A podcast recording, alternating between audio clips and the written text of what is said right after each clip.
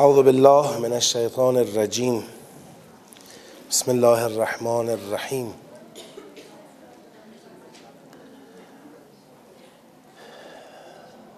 الحمد لله رب العالمين وصلى الله على سيدنا ونبينا حبيب اله العالمين ابي القاسم المصطفى محمد.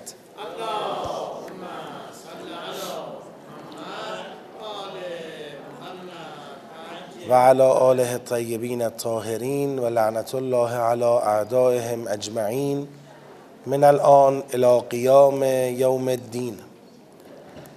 سلام عرض می‌کنم خدمت خواهران و برادران گرامی. سیاق اول حالا ما می‌خوایم انشالله هر سیاق رو جمعبندی کنیم و برسیم به ارتباط سیاق ها و در نهایت تمام. سیاق اول در این سوره آیه یک تا شش. اگر بخوایم در بررسی و جنبندی هر سیاق مراحل فنی رو طی بکنیم مرحله اول اینه که فضای سخن رو بشناسیم. وقتی به آیات نگاه می‌کنیم با دید تشخیص مسئله مسئله چیست؟ بحران چیست؟ سوال چیست؟ اشکال کجای کاره؟ اون موضع یا مطلبی که خدا می‌خواد روش تأثیر بگذاره اون میشه فضای سخن. سوال یه وقت هست بحران یه وقت هست اشکال هست. یه مسئله است یه مشکل است. ما همین آیه اول سوره فضای سخنش معلوم میشه. فضای سخن سیاق یک معلوم میشه. کفر و صد از راه خدا. یعنی آیات یک تا شش با چه پدیده ای می‌خواد روبرو بشه؟ می‌خواد نسخه برای چی بپیچه؟ می‌خواد نسخه بپیچه برای کفری که منجر شده به صد راه خدا بستن راه خدا به روی مردم. یه عده کافرن و نمی‌خوان بقیه مسلمون باشن. این یه مسئله است. این مسئله راه حلش چیه؟ درمانش چیه؟ چیکار کنیم؟ یه بار کسی کافره به خودش مربوطه. آقا من کافرم نمی‌خوام مسلمون باشم به خودت مربوط کافر باش. بالاخره لا اکراه فی الدین دیگه. به زور که نمیشه کسی رو مؤمن کرد. ایمان تو قلبه. اما نمی‌ذارم بقیه مسلمان باشن. این یه پدیده اجتماعیه. پدیده اجتماعی با یه مسئله فردی فرق می‌کنه. ممکنه مسئله اگر فقط کفر باشه بگیم آقا ابلاغ کن هدایتش کن انذار بده بشارت بده ایناست. اما وقتی تبدیل شد به پدیده اجتماعی راه حل اجتماعی می‌خواد. او قسم خورده نمی‌ذارم بقیه مسلمون باشن. خب چیکارت کنیم؟ اجازه بدیم تو به کار خودت برسی؟ این تقابله این میشه پدیده ای که این سیاق می‌خواد باش روبرو بشه. پس الذین کفروا و صدوا عن سبیل الله خود کفر و صد عن سبیل الله فضای سخنه. آیه بعدی رو ببینیم. تو آیه بعدی یه الذین آمنو آورده. ما لازم نیست الذین آمنو رو بیاریم تو فضای سخن. هرچند هست به شکل طبیعی. اما ما نمی‌خوایم اصرار بورزیم از هر آیه یه نکته بگیریم. مشخصه دیگه. در فضایی که مؤمنانی وجود دارند یک عده هستند که می‌خوان مانع راه خدا بشوند. تمام. با خصوص آمنو به ما نزل علی محمد صلی الله علیه و آله و سلم. چه نکته از فضای سخن معلوم میشه؟ این نکته که الان وقتی میگیم سبیل الله هر ادعایی رو سبیل الله نمی‌بینیم. مثلا طرف بیاد بگه آقا من با قرآن مشکل دارم با سبیل الله مشکلی ندارم. حالا مسئله ما ما میگیم سبیل الله خیلی وسیعه. ما این قسمت قرآنش رو میبندیم. قسمت فلان و فلانش رو نمیبندیم که. یا قرآن و سبیل الله با هم مساوی. هر کی با قرآن مشکل داره یعنی با سبیل الله مشکل داره. یعنی این شاخص رو اوورد به ما داد. پس فضای سخنمون تو آیه دو یه مقدار دقیق تر شد. صد عن سبیل الله به معنی در واقع ایجاد مزاحمت تو راه قرآن. تو اون مسیری که قرآن می‌خواد جلوی بندگان خدا بگذاره اونو بخوای ببندی. یعنی این. به هر عنوانی بخوای ببندی. به عنوان بیدینی به عنوان مسیحیت به عنوان یهودیت به عنوان خود اسلام. راه خدا راه قرآن را بخوای ببندی. باید بالاخره به فکر این باشی که یه برخوردی با تو خواهد شد. تو آیه سوم چیزی به فضای سخن اضافه نمیشه. داره خدا تحلیل می‌کنه. خدا میگه اون باطل این حقه این چیزی به فضای سخن اضافه نمی‌کنه. آیه چهارم هم باز چیزی به فضای سخن اضافه هر جا نظرتون این بود چیزی به فضای سخن اضافه می‌کنه بگید. اگر من میگم نه شما میگید بله بگید بله اضافه می‌کنه این نکته را. تا من توضیح بدم. بله؟ خب ببینید. ممنونم از دقتتون. ببینید دو تا نکته رو تو این آیه اشاره می‌کنن که ازش فضای سخن در میاد. یکی میگن از ضرب رقاب و شد الوساق فضای سخن در میاد. نتیجه می‌گیریم که پس تو فضای این آیات به این امر چی می‌شد؟ بیتوجهی می‌شد. همینجا من یک اولا اشکال فنی بگیرم. آیا لزوما اگر ما به کسی میگیم مثلا الان من به این نفر اینجا میگم بی زحمت یه لیوان آب جوش برای من بیارید. یعنی بیتوجهی کردید؟ لزوما مفهومش بیتوجهیه؟ نه. یه بار میگم یه لیوان آب جوش که لاقل بذارید اینجا. این یعنی چی؟ یعنی شما بیتوجهی کردید. یعنی من به صرف اینکه درخواستی بکنم مساوی با این نیستش حتما بیتوجهی شده. آقا همین الان خدا داره میگه ضرب رقاب. مگه تا قبل از ضرب رقاب چی گفتی ما عمل نکردیم؟ مثلا خدا بیاد دیگه پس لاقل ضرب رقاب آخه. این که نمیگه. یا حداقل یه ضرب میگه ها فاذا لقیتم الذین کفروا فضرب الرقاب همین الان داره میگه. پس ما به لحاظ فنی از روی ضرب رقاب نمی‌تونیم نتیجه بگیریم حتما بیتوجهی شده. به خصوص که ما اصل این نکته رو باید دقت کنیم. مسئله را که می‌شناسیم یه راه حلی می‌بینیم خدا ارائه داده. یه وقتی اون راه حلی که خدا ارائه داده خودش دوباره فضای سخن ایجاد می‌کنه. میشه در واقع فضای سخنی که در دل هدایت خداست. نگاه کنید. مسئله که تو آیات قبل شناختیم چی بود؟ شما بگید. صد عن سبیل الله کفار. کفار صد عن سبیل الله کردن. این مسئله. خب درمانش چیه؟ خود ضرب رقاب اون جهت هدایتی است. حالا بله این جهت هدایتی با توجه به لو یشاء الله لنتصر منهم یه فضای جدید ایجاد می‌کنه. گویا این دستوری که خدا داد تو ذهن مؤمنان چی ایجاد کرد؟ سوال ایجاد کرد که آخه این چه روش حل مسئله است؟ پروردگارا تو که حکیمی تو که عالمی این چه مدل حل مشکله که داری ما را به کشتن میدی؟ آیه جوری قدیما کاری می‌کردی خودت کفار رو جدا می‌کردی قشنگ مؤمنان جدا می‌کردی کفار رو بکشتی حالا جنگ را میندازی میگی برید همدیگر خودتون به خدمت هم برسی خب ما هم کشته میدیم آخه. این هم فضای سخنه. اما فضای سخنیه که زیل چی ایجاد شده؟ زیل درمان فضای قبلی ایجاد شده. ما به این میگیم فضای سخن سیال. یعنی خود این سیاق مرحله بندی داره. یه مرحله یه فضای سخنه که اصل پدیده صد انسبیل الله رو براش نسخه پیچیده. اون نسخه چیه؟ زر بر رقاب شد دل وساق این مرحله اول. بعد خود بر رقاب شد دل وساق فضای دوم را ایجاد کرده و اون سواله پس اولی یک پدیده است یه مشکلی است صد عن سبیل الله دومی یک سواله یه سوال ایجاد کرده که آخه این چه روش حل مسئله است که ما را به کشتن میدی. داره به این سواله جواب میده. تو وهله اول وقتی میگیم فضای سخن کدوم فضای سخن مد نظرمونه؟ اولی دومی یا همش؟ اولی. اولین مسئله ای که این سیاق می‌خواد حل کنه. بله. حالا تو حل مسئله دوباره سوال جدیدی ممکنه چی بشه؟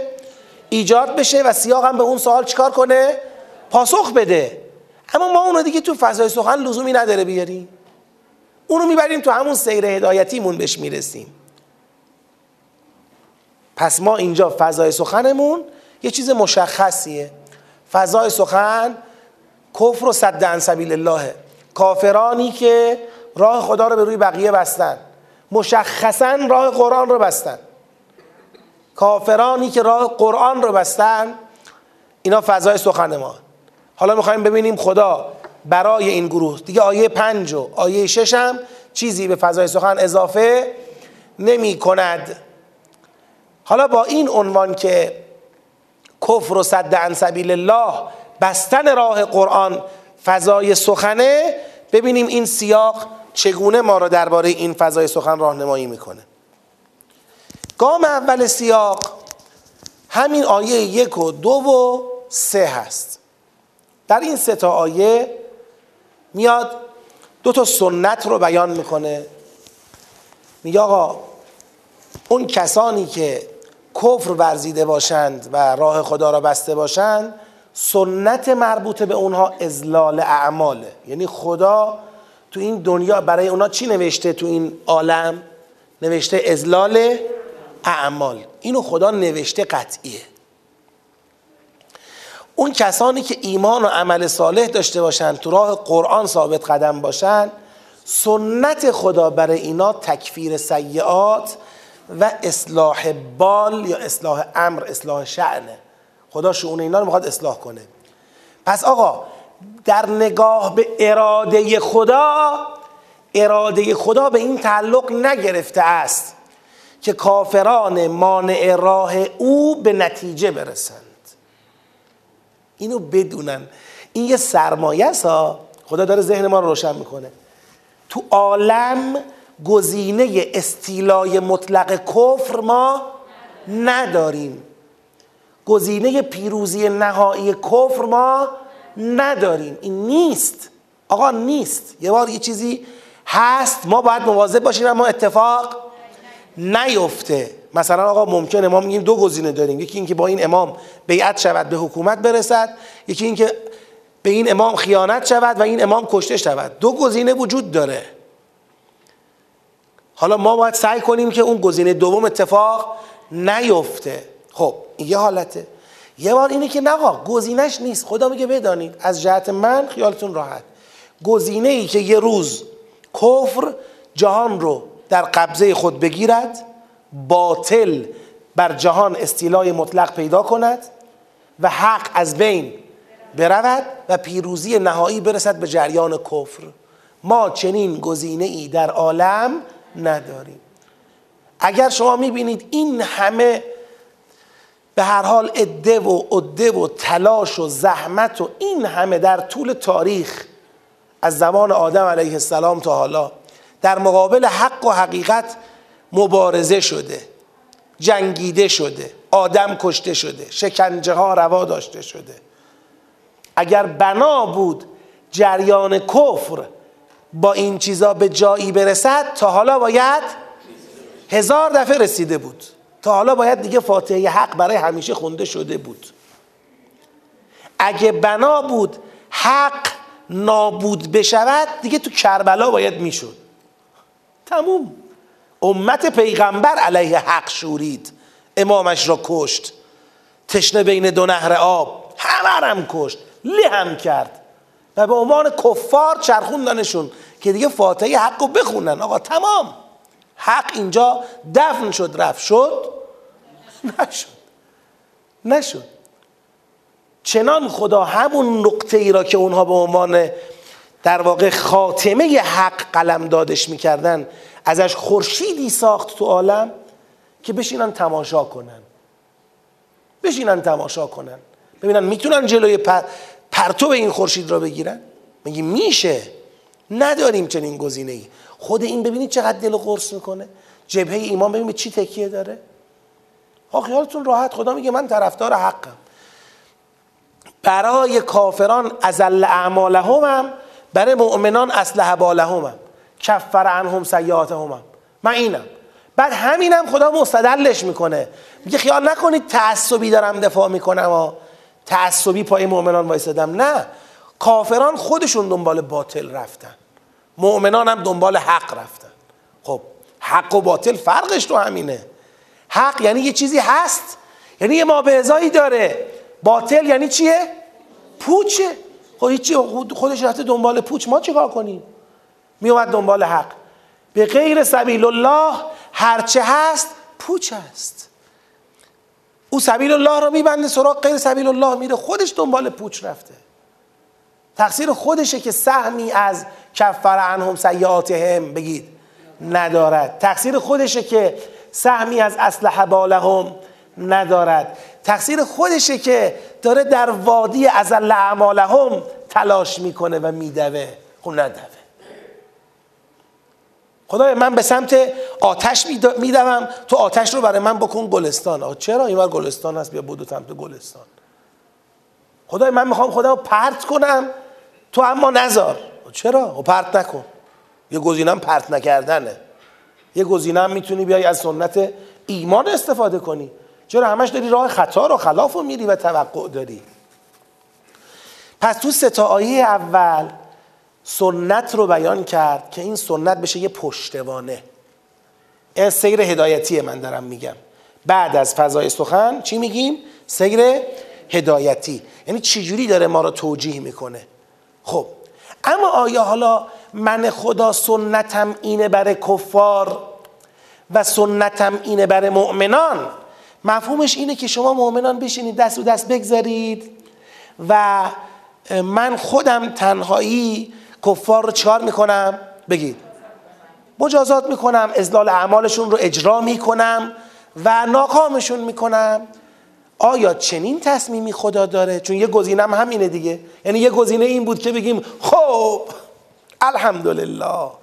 خدا که خودش فرموده برای کفار بناس چیکار کنه؟ ازلال اعمال. برای ما قراره چیکار کنه؟ تکفیر سیعات و اصلاح بال. دمش گرم. الحمدلله ما تو جبهه خداییم و ما پیروزیم. کفارم محکوم به شکستن. دیگه بریم پی کارمون. این یه حالت بود دیگه. این کار بر عهده کیه مستقیما و بدون مباشرت ما؟ بر عهده خوده خدا. خودش می‌دونه حالا کی می‌خواد اجرا کنه چه جور می‌خواد اجرا کنه. اما آیات چهار به بعد میگه نه. راه حل اجرای مستقیم خودم نیست. من همین سنت رو می‌خوام تبدیلش کنم به یک ابتلا. همین سنت ازلال اعمال کافران را می‌خوام شما اجرا کنید. چطوره؟ شما بشید دست من. من تا حالا با باد و سیل و سنگ و زلزله و آب و نمی‌دونم اینا این کارا رو می‌کردم. حالا می‌خوام این بار با دست شما این کارو بکنم. این دفعه تصمیمم اینطوریه. کفار نابود خواهند شد اما به دست شما. نمی‌خواید خب بخوابید. بذارید بزنن تو سرتون. اه آخه قرار بود ازلال اعمال اجرا شود برای اونا. تکفیر سیعات برای ما.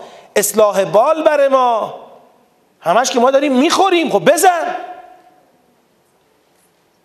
نخور. و خب تو نمی‌خوای بزنی؟ من چه کار کنم؟ اینجا پیچیده است. سنت خدا ولی ابتلا برای ما بله. ابتلا برای شما قاعده اینه. فاذا لقیتم الذین کفروا فضرب الرقاب. بزنید گردن های کافرانی را که می‌خوان راه خدا را ببندند.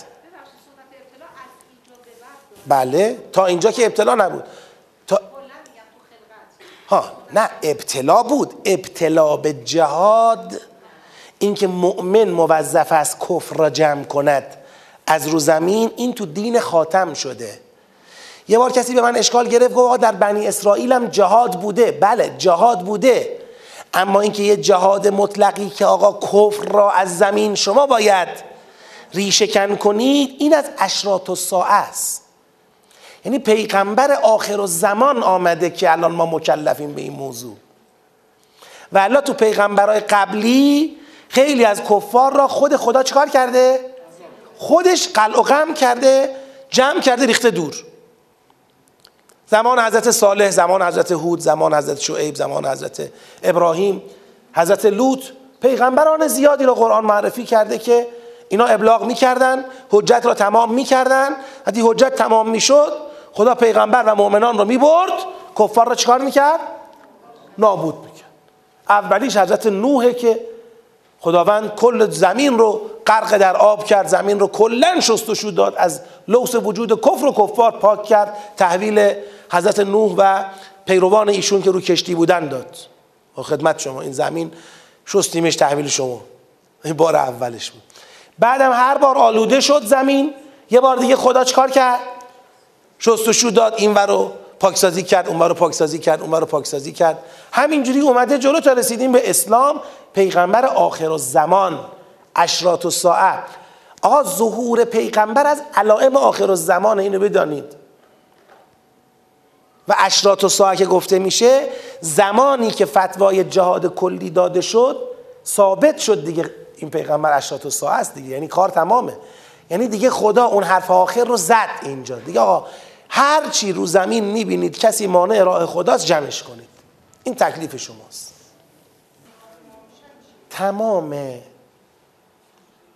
سوالات و مسائل ما را یک سوره پاسخ نمی‌دهد. ما در قرآن 114 سوره داریم. برای 114 زاویه نگاه ضروری و قطعی به دین. خیلی از این مسائل ما توی سوره دیگه حل شدن. آ سوره غافر هم داریم. آ سوره فصلت هم داریم. سوره نمی‌دونم احقاف هم داریم. سوره فتح هم داریم. زوایای دید متنوعی باید در کنار هم قرار بگیره تا دید ما به مسئله جامع بشه.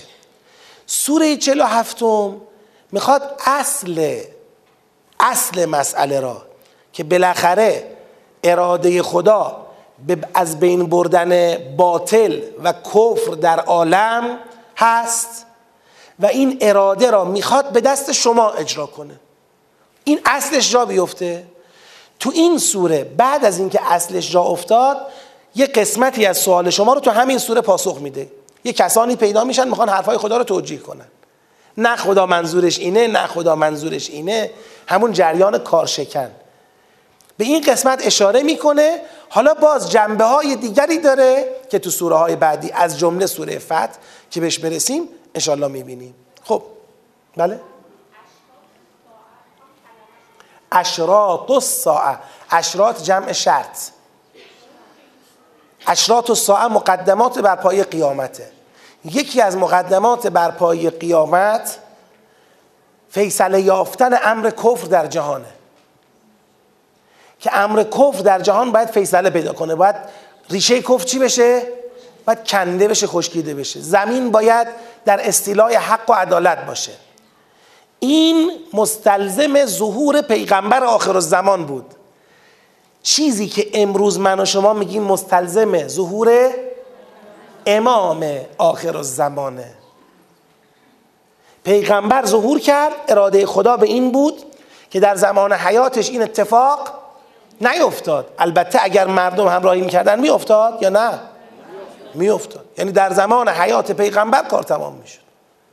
همون کاری که امام زمان الان بناس بکنه پیغمبر می‌کرد و تمام. بنا شد زمان حضرت علی بشه. می‌شد؟ تمام بود. شد؟ بنا بود زمان امام حسن امام حسین. بیا تا حالا. حالا رسیدیم به دوره غیبت. یعنی در دقیقه اصطلاحا میگه بازی به وقت چی کشیده؟ این وقت اضافی بازیه حالا باشید. هزار چند سال گذشته؟ ده هزار سال دیگه بگذره. وقت اضافی طولانی شد. از اصل طولانی تر شد باش.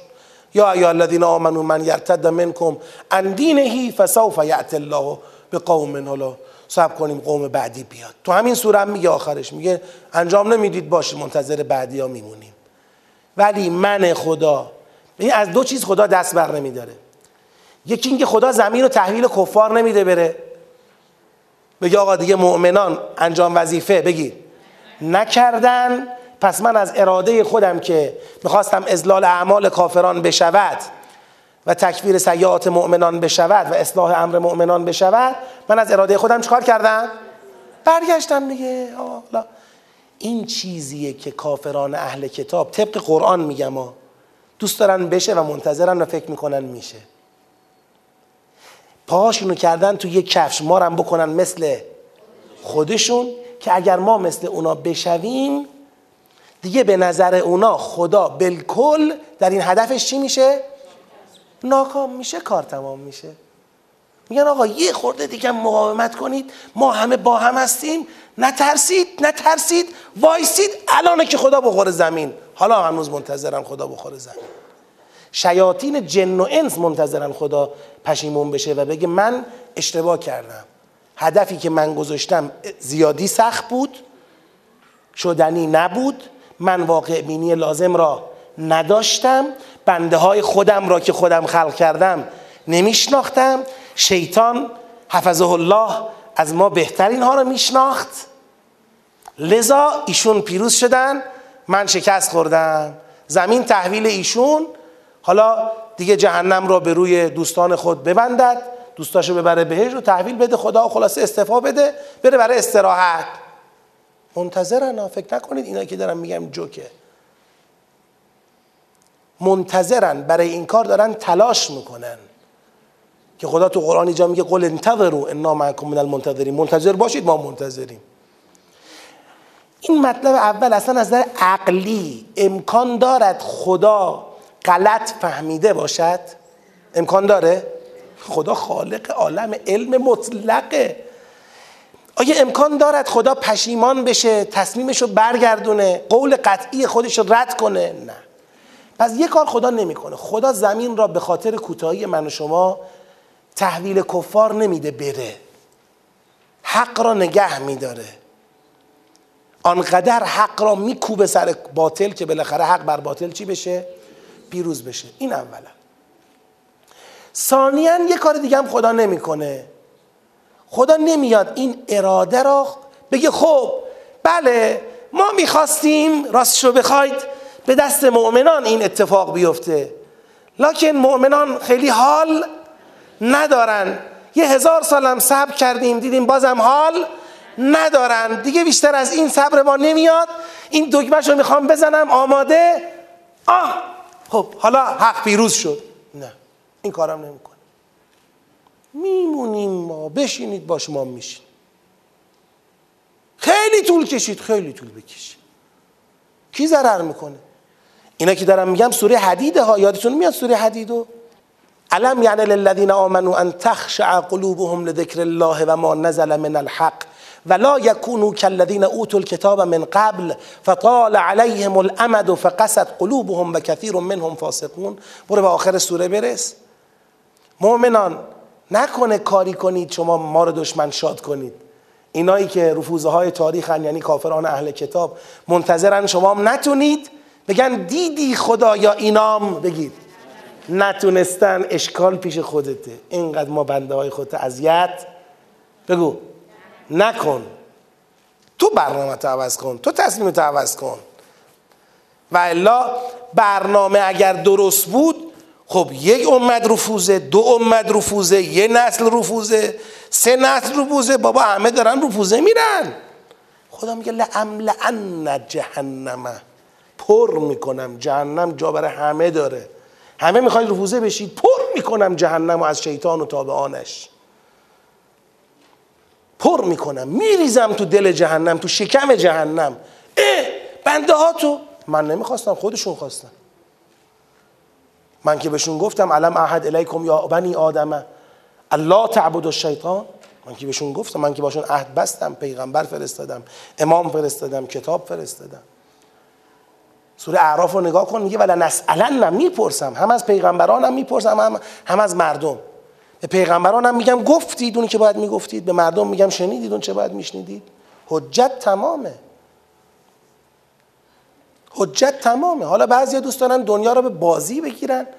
تو این دنیا مشغول خوردن و پوشیدن و خوابیدن و نوشیدن و مشغولیت های عادی مادیشون بشن و انگار نه انگار از این خلقت هدفی بوده.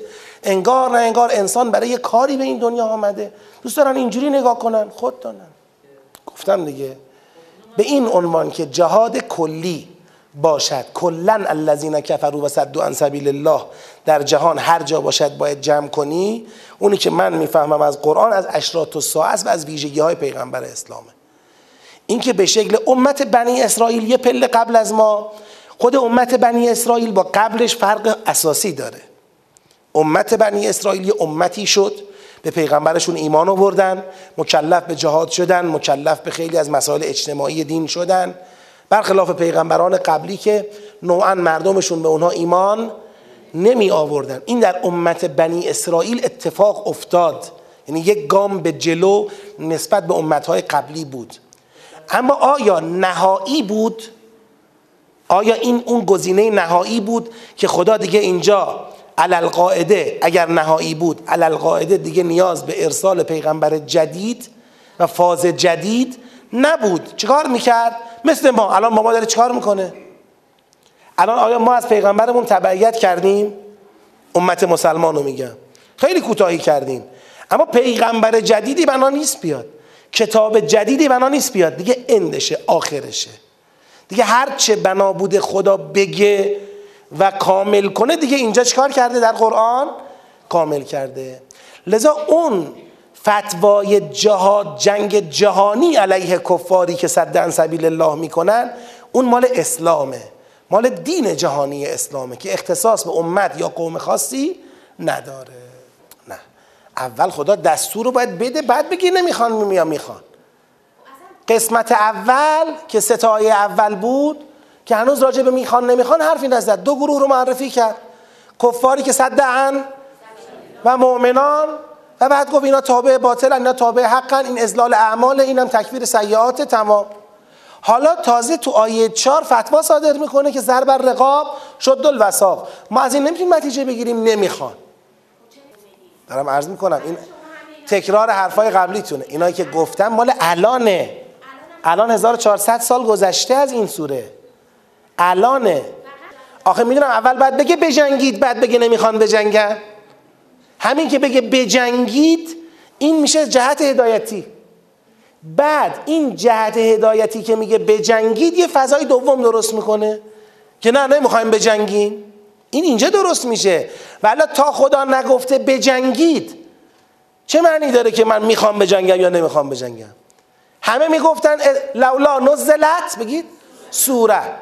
کسی نمی‌دونست که وقتی سوره آمد قرار چی بشه. همه طالب بودیم که سوره بیاد فتوای جنگ جهانی علیه کفار رو چکار کنه؟ بده. حالا اومد داد. الان این شکل می‌گیره. از سیال منظورم اینه. یعنی سیاق اول مسئلهش اصل وجود کفاری است که راه خدا را میبندن. خب پس توی ستایی اول اومد اون پشتوانه رو مطرح کرد. بعد از این پشتوانه دستور جنگ را و دستور اسیر گرفتن را صادر کرد. زر بر رقاب زدن گردنهای کافرانی که راه خدا را میبندن شد الوساق به اسارت گرفتن اونها بعد از پیروزی اگر یک جایی توی قسمتی از جبهه پیروزی حاصل شد دیگه قرار نیست از دم بکشید برید جلو. تا جایی که مسلط بشید بکشید. هر وقت مسلط شدید چکار کنید؟ اسیر بگیرید تا وقتی که بالاخره جنگ سنگینی های خود را وانهد. خدایا یه سوال! این سوال فضای سخن جدیده. ما هم آخه کشته میدیم. میگه باشه. خیال نکنید الان من اومدم سراغ شما چون خودم از انجام عملیات علیه کفار. بگید. ناتوان و عاجزم. بذارید تو پرانتز چیز بگم. این داغ دله ولی آدم بگه بد نیست. برای خدا آسون نیست بشینه نگاه کنه که کفار با مسلمان ها دارن کاری می‌کنن که به جان هم بیفتن. برای خدا آسون نیست که بخواد بشینه نگاه کنه. آسون نیست عرفی میگم ها ولی خدا مطلقه. اما تو خدا نسبت به مؤمنین رعوف رحیمه. این خواست و میل و علاقه خدا نیست به اینکه ببینه بله من بشینم نگاه کنم شکنجه کنن مؤمنان رو. کفار برنامه برای مؤمنان بچینن که یکدیگر را اینا خودشون شکنجه کنن. یا مثلا کفار برای اینها مسلط بشن. دیگه نمیگم بعضی الفاظ دیگر رو. چه شکنجه ها چه جنایت ها اما خب حالا که اینطوریه پس ما دست از اراده بون برداریم نه. لو یشاء الله لنتصر منهم. اگر خودمون خواسته بودیم کار تمام می‌کردیم. از کفار انتقام رو می‌گرفتیم کار تمام می‌کردیم. ولکن لیبلو بعضکم به بعض اما همین اراده خودمون را که ازلال اعمال کافرانه می‌خوایم بشه امتحانی برای مؤمنان. می‌خوایم امتحان کنیم مؤمنان را به واسطه کافران. ببینیم آیا مؤمنان حاضرن دست ما باشن تو اجرای این اراده؟ دست من خدا بشن. کاری که من می‌خوام بکنم و مؤمنان بکنن این بار. حالا سوره فتح می‌رسیم. سوره فتح خیلی قشنگه. اونجا خدا میگه جنود و سماوات و الارض مال منه. من لنگ شما نیستم بابا. می‌خوام ببینم اما تو هم حاضری جز جنود من باشی؟ آسمان ها و زمین مال منن اگر من بخوام کفار رو نابود کنم مچالشون می‌کنم. چیزی از اینا باقی نمیمونه. بمب اتم فلان اینا مال شما هاست این بازی های این دنیاست. جلو خدا که اینا معنی نداره که. به یه اراده او تمام قدرت ها و تمام اون چه دارند از اقتدار در هم میشکنه تموم میشه. اونم خدا تو قرآن اینجوری نشون داده. مثلا نمیاد فرض کن اصحاب فیل را با اصحاب اجده ها بکشه. اصحاب فیل را با چهار تا پرنده ای که بیان چرخ بزنن سنگریزه رو سرشون بریزن نابود می‌کنه. که بگه عددی نیستی داخل. فیل آوردی باشه منم اجده ها میارم تو فیل بیار من چهار تا پرنده میارم با سنگریزه. بیان رو سرتون به چرخن این سنگریزه ها رو بریزم روتون. پوچتون کنن از درون بریزید رو زمین. نه فیل بمونه نه صاحبش آقا خدا اینا بمب اتم دارن باشه منم آتش فشان فلانو دارم. اینو فعال می‌کنم همه رو نابود می‌کنم. لازم نیست یه سیحه امکانت الا سیحتا واحده. یه همچی دادی بزنم کار تمامه. یک اراده کافیه. اما نه. کشته می‌دید باشه بدید کشته های شما میرن بهشت. فلن یضل اعمالهم سیهدیهم و یصلح بالهم و یدخلهم الجنه عرفها. کشته های شما که همراه با کشته های کفار به درک واصل نمیشن که. این فلن یضل چی می‌خواد بگه؟ می‌خواد بگه کشته های اونا میشه ازلال اعمال ازلال اعمالی که من خواسته بودم. ببینید اینا این ازل اعمالهم. کشته های اونا میشه ازلال اعمال اما کشته های شما بگید. فلن یضل اعمالهم. بابا این اون نیست. هر کشته شدنی اجرای سنت ازلال اعمال نیست. او کشته میشه. بایزتون میره درک. تو کشته میشی میری به بهشت می‌رسی. کشته داریم تا کشته. فرق می‌کنه. یکی اومده کشته شده برای بستن راه خدا کشته شده. برای سوزوندن قرآن کشته شده.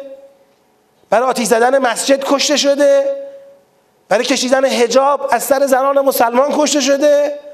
یکی هم اومده برای اینکه از ناموسش از غیرتش از ایمانش از وطنش دفاع کنه کشته شده. فرق می‌کنن با هم.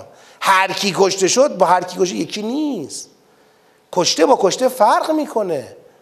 و الذین قتلوا فی سبیل الله کجا؟ اونی که قتلوا برای صد سبیل الله کجا؟ کی بود سوال داشت؟ شما بفرمایید. نه اونو به دنیا نسبت میدیم نه اینو به آخرت.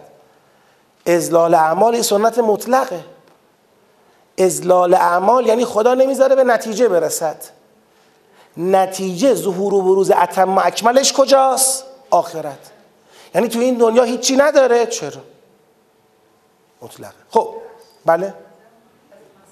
نه این حتی که بعد بیان شده مساوی با این نیست که بعد از جریان روشن شدن تکلیف اسراست.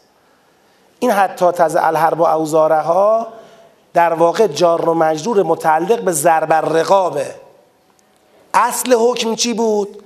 ضرب رقاب بود. آقا تا کی ضرب رقاب؟ حتی تز الحرب و اوزاره ها حالا این وسط یعنی مطلقا تا تز الحرب و اوزاره ها کشتنه؟ میگه نه. تا وقتی که خود, خود جریان تز الحرب و اوزاره ها دو مرحله ایه. یه مرحلهش از خنتموهمه یه مرحلهش تزعل حربه یعنی قبل از اینکه جنگ بخوابد یه قلبه حاصل میشه. اون قلبه توش اسیر گرفته میشه. حالا همونجا خدا تا تنور داغه نونو چسبونده. اسیر به چه کار ما میاد؟ یا منن یا فداعن تمام. پس این در واقع حتی تز الحرب و اوزارها غایت اصل دستوره که ضرب رقاب حتی تز الحرب و اوزارها. اما ضرب رقاب تا یه جایی که از خنت و موهم بشه با همون شدت ضرب رقابی میره جلو. از از خنت و موهم به بعد شد الوساقی میشه. حالا شد الوساق به چه کار میاد؟ به این کار میاد. اینطوری ببینید. خب سیاق اول تمام. سیاق اول به ما چی گفت؟ گفتش که آقا پدیده کفر و صد عن سبیل الله را باید با چی حلش کنید؟ با جنگ علیه کفاری که مانع راه خدا هستند. درمان این پدیده جنگه. درمان این پدیده جنگه. اسلام دین جنگ طلبی نیست. اما دین خونسا بودن در مقابل جنگ طلبان هم نیست. اونی که دارد صد سبیل الله می‌کند او داره جنگ طلبی می‌کنه. صد سبیل الله نکن بشین سر جاد کسی با تو کاری نداره. به بقیه کار نداشته باش. مزاحم ایمان بقیه بنده های خدا نباش. تنهایی می‌خوای بری جهنم؟ برو جهنم. کی مانعته؟ بقیه رو نمی‌ذاریم بکشی ببری. ما اینجا ایستادگی می‌کنیم. این سیاق اول. پس گفت با پدیده صد عن سبیل الله ما با چی برخورد می‌کنیم؟ با ضرب رقاب با حذف فیزیکی میجنگیم. هر کی بخواد راه خدا را ببنده باش میجنگیم. این فتوا صادر شد. حالا سیاق دوم از آیه 7 تا 15 ببینیم 7 تا 15 فضای سخنش چیه؟ الان نگاه کنیم ما در سیاق اول فضا سیر جهت رو گفتیم. حالا تو سیاق دو. فضا. این تنصر الله ینصرکم و یثبت اقدامکم فضا میده یا نمیده؟ بله؟ چیه فضاش؟ نگرانی. از اینکه ما الان اگر اومدیم تو میدون ضرب رقاب بالاخره این کار ما نصرت خداست.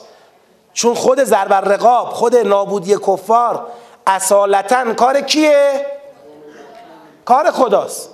وقتی به ما میگه شما بیاید انجام بدید پس ما داریم کیو کمک می‌کنیم؟ خدا را. این میشه نصرت ما برای خدا. ما می‌خوایم خدا رو کمک کنیم که کارش انجام بده. به جای پرنده های عبابیل خب؟ خیلی خوب. حالا یه نگرانی وجود داره. آخه ما میترسیم.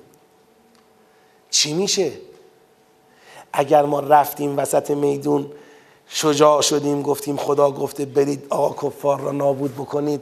رفتیم و خلاصه وسط میدان دیدیم که نه آقا ما موندیم و این جنگی که پایان ناپذیر است و حالا هی زنگ می‌زنیم خدا جواب نیست در دسترس نیست. خدا کجایی؟ نگرانیم چی میشه؟ چقدر واقعا می‌تونیم تو ورود به یه چنین صحنه ای چقدر می‌تونیم رو خدا حساب کنیم. به یه حرفایی که زده حساب بکنیم. این فضاشه.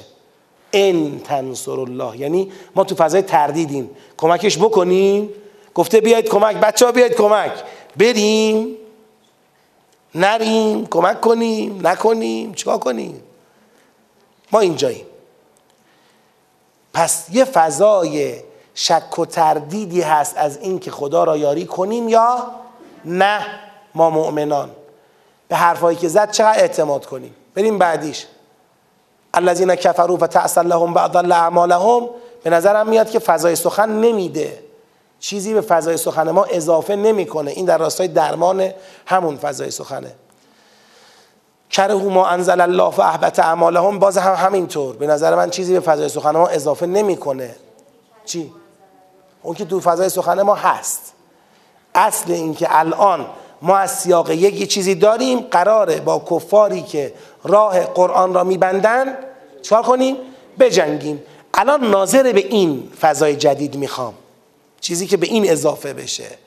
اونی که به این اضافه شده فعلا تردید ماست. شک ما که آیا اگر ما بریم با کفار به جنگیم آیا خداوند از ما حمایت می‌کند که پیروز بشیم؟ یا نه حمایت نمی کند و ما را میفرسته تو میدان جنگ و تنها میمونیم اون وسط. این چیزی که باعث میشه من مؤمن شک می‌کنم برم تو میدون یا نه اینه دیگه. بعدیش مولا الذین همینطور بعدیش. آ اینجا یه چیزی اضافه میشه. ببینید؟ اینجا میگه والذین کفروا یتمتعون و یاکلون. پس معلومه من مؤمن اگر شک دارم که آیا خدا مرا کمک می‌کند یا نمی‌کند؟ یه مستندی هم تو ذهنم دارم. اون مستند چیه؟ خدایا ببخشید جسارت نباشه محضرتون. شما میفرمایی که برو من کمکت می‌کنم؟ همین الان این کفار که تو میگی اینا رو قبول نداری مولای اونا نیستی مولای ماها هستی فلان همینا ببین بعضشون رو ببین. بهتر از ما برخوردارن. بهتر از ما می‌خورن. بهتر از ما میپوشن. بهتر از ما دارن زندگی می‌کنن. خب قربونت برم. اگر تو مولای مایی مولای اونا نیستی خب همین الان نشون بده دیگه. کو؟ این یه سواله. پس ببین این والذین کفروا یاکلون یتمتعون یاکلون این یه مستند شده تو ذهن مؤمنان که اگر خدا قرار ما را کمک کنه پس چطور اونا برخوردارترن؟ اونا بیشتر دارن می‌خورن. باز بریم جلوتر. اینجا میگه اشد و قوتا من قریت کلتی اخرجت کرد قدرت. قدرت اونا هم از ما ظاهرا بگید. بیشتره. خب اینا رو چیکار کنیم؟ دیگه آیه بعدیش. آیه بعدیش. چرا دیگه؟ ولی نکته ریزه. موضوعیتش رو اصل قدرتمند بودنشونه. حالا الان چون توی مواجهه اول مواجهه با کسانی است که پیغمبر را از خانه و کاشانش اخراج کردن اومده رو اون مستاق تاکید می‌کنه. اما اصل مطلب اون نیست. اصل مطلب قدرتمندتر بودن کفاری است که بناس ما با اونا چیکار کنیم؟ بجنگیم. آقا فضای سخن این سیاق کامل کن. فضای سخن این سیاق اینه. در سیاق یک دستور جنگ با کفاری که راه خدا را میبندن صادر شده درسته؟ در سیاق دو مسئله اینه ما تردید داریم آیا این جنگ را واردش بشیم یا واردش نشویم؟ تردید ما از کجا نشأت می‌گیرد؟ دو چیز. یک همین الان می‌بینیم ثروت و برخورداری کفار از ما بیشتره. دو می‌بینیم قدرتشون هم از ما بیشتره. حالا از ما بیشتر بودنم قید قطعی نیست اصل برخوردار بودنشون و اصل قدرتمندتر بودنشون. قدرتمند بودنشون. این گویا تو ذهن ما تردید آورده که آیا خدایی که الان به اینا یک چنین مقام و موقعیت و در واقع امکاناتی داده آیا میاد طرف ما رو می‌گیره تو جنگ با اونا؟ یا باز طرف اوناست؟ این سواله برای ما. پس این شد فضای سخن سیاق دوم. خب. حالا جهت هدایتی. اولین حرفی که خدا می‌زنه به مؤمنان اینه که مؤمنان اگر شما الله را یاری کنید او شما را یاری می‌کند قدماتون رو تثبیت می‌کنه. منتها یه شرطی داره. یعنی شما بیرون گود وای نستا. بگو که آره لنگش کن. بیا داخل اول تو. تو شروع کن. تو هنوز شروع نکردی. از بیرون داری نگاه می‌کنی. از بیرون هرچی نگاه می‌کنی بیشتر مردد میشی. الان مرددیم دیگه. مرددیم. از بیرون نگاه می‌کنیم شما شروع کن. بیا تو میدون. اگر شما آمدی تو میدون خدا میاد. ان تنصر الله ینصر کن شرط داره. ما یاریتون می‌کنیم به شرطی که شما ما رو یاری کنید. و یا ثبت اقدامکم. شما رو یاری می‌کنیم که بماند. جبهه مقابل شما را لعنت می‌کنیم و اعمالشون رو ازلال می‌کنیم. شما بیا تو میدون. والذین کفروا فتعسل لهم و اضل اعمالهم. خاک تو سر دشمنانتون کنن و ما مطمئن باشید به دست شما اعمالشون رو نابود می‌کنیم. یعنی بی نتیجهشون می‌ذاریم. شاید دیگه بیایید وسط. همون آدمایی که جزئی از جامعه ایمانی هن. یه وقت در لباس مسئولن یه وقت در لباس مردمن. پس هنوز اون یک دستی لازم را که این حرکت پیدا کنه و به غلبه برسه ما به دست نیاوردیم. این سوره برای همینه. این سوره ها برای همینه. بله تا کجاش؟ تا زمانی که مرزهای خودمون رو پس بگیریم تموم. خب اینجا باید وای میستادیم؟ باید پیش می‌رفتیم. منطق قرآن میگه آقا شما مسئلت قرار نبود فقط مرزهای جغرافیایی تو باشه. این قده سرطانی که اینجا تحریکش کردن که اسلام را تو کشور شما بزنه این صد سبیل الله برو بزن این قلب رو بزن. همون موقع اینی حرفی که ما می‌زنیم انجام نشده که کسی بتونه تحلیل کنه. من با توجه به قرآن میگم. همون موقع اگر فرهنگ مسلمانی ما به این بلوغ رسیده بود که پای این آرمان می ایستادیم رهبرمون رو در اون زمان مجبور به قبول صلح نمی کردیم. اون رهبری که داشت می‌گفت جنگ جنگ تا رفع فتنه از عالم او رو مجاب نمی کردیم که جنگ جنگ تا پیروزی. گفتیم جنگ جنگ تا رفع فتنه از عالم.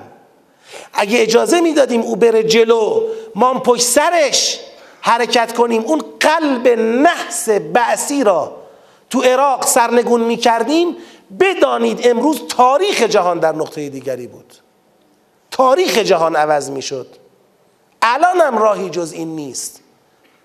الان هم هنوز ما شما نگاه کنید می‌خواد برای دفاع یه زمانی می‌گفتن اگر شما تو سوریه نجنگی باید تو تهران بجنگی. اون موقع من یه حرفی می‌زدم. گفتم این منطق دنیا پرستانه است. این منطق منطق کسیه که اصل خودشه. چون در برای اینکه در تهران نجنگم در سوریه بجنگم. باز مسئله منم. کسی نباید به من آسیب بزنه. در حالی که مسئله کلمه حق و عدالت در کل جهانه. مسئله همه بنده های خدا هستند که تحت استکبارن که مستضعفن در کل جهان. چون با من در تهران نجنگن باید در سوریه بجنگم. اصلا گیریم ما به اقتداری رسیدیم که احدی نتونه با ما در تهران بجنگه. اون وقت دیگه مهم نیست سوریه دیگه مهم نیست عراق دیگه مهم نیست جهان اسلام دیگه مهم نیستن مستضعفان جهان. این چه منطقیه؟ با این منطق منفعلیم. تا وقتی جهان اسلام منفعل عمل کند تو سرش خواهند زد. نسخه نجات جهان اسلام فعال شدنشه. اینم دقت کنید بنده اینجا نه به جای رهبری نه به جای هیچ حکیم دینی فتوا صادر نمی کنم دارم قرآن می‌خونم. تشخیص این که چه زمانی باید جنگید چه زمانی باید صلح کرد با ولی جامعه است. تشخیص با ولی جامعه است. ما هم تابع ولی جامعه ایم اما درد کجاست؟ درد اینجاست که ولی می‌خواهد مردم نمی‌خواهند. ولی خودش رو به هر زحمتی میندازه مردمش رو توجیه کنه. راه حل مشکلتون مذاکره نیست. اونها مسئلهشون با شما سوء تفاهم نیست. مسئله اونها اصل اسلامه. ولی مردم قبول نمی‌کنن. مردم میگن نه نه نه اتفاقا راه حل ما همینه. همیشه این مردم که دارن نمی‌ذارن. اگر من اینجا اینجوری صحبت می‌کنم خطاب به اولیاء امر این نیست این صحبت. این صحبت خطاب به خودمونه به من و شماست. به فرزندان من و شماست. صحبت خداست. بابا شما بیایید تو میدان من خدا را کمک کنید برای اینکه کفار را از سطح جهان جمع کنم. کفاری که مانع راه خدا هستن. منم کمکتون می‌کنم در مقابل. خب وقت ما تمامه. این سیاق نیمه کارمون. تا هشتم را آمدیم. انشاءالله یادآوری کنید که هفته آینده ادامه بحث رو انشالله داشته باشیم. بازم تأکید می‌کنم خواهران و برادران. انشالله هفته آینده که سوره 47 تمام میشه و فکر می‌کنم ساعت دوم رو وارد سوره فتح بشیم. فکر می‌کنم انشالله ساعت دوم وارد سوره فتح میشیم. لطفا هم برای جنبندی سیاق ها ارتباط سیاق ها در سوره 47 مطالعه بکنید. هم برای مفاهیم آیات سوره فتح مطالعه بکنید. سعی کنید با مطالعه بیشتر سطح کلاس رو فنی تر کنید. من الان می‌بینم یه مقدار بحثا فنی میشه من 60 70 درصد کلاس از دست میدم. دقت می‌کنید چی میگم؟ باید شما کار کنید تا منم ببینم موقعیتش هست میشه فنی بحث کرد. و الا همش باید دیگه خطابی و حماسی و اینا صحبت کنیم که شماها نخوابید. بعدش هم جلسه تمام میشه. خب میرید اما با قرآن اون انسی که باید با قرآن بشه اون ضعیف میشه. موفق باشید. و السلام علیکم و رحمت الله و برکاته.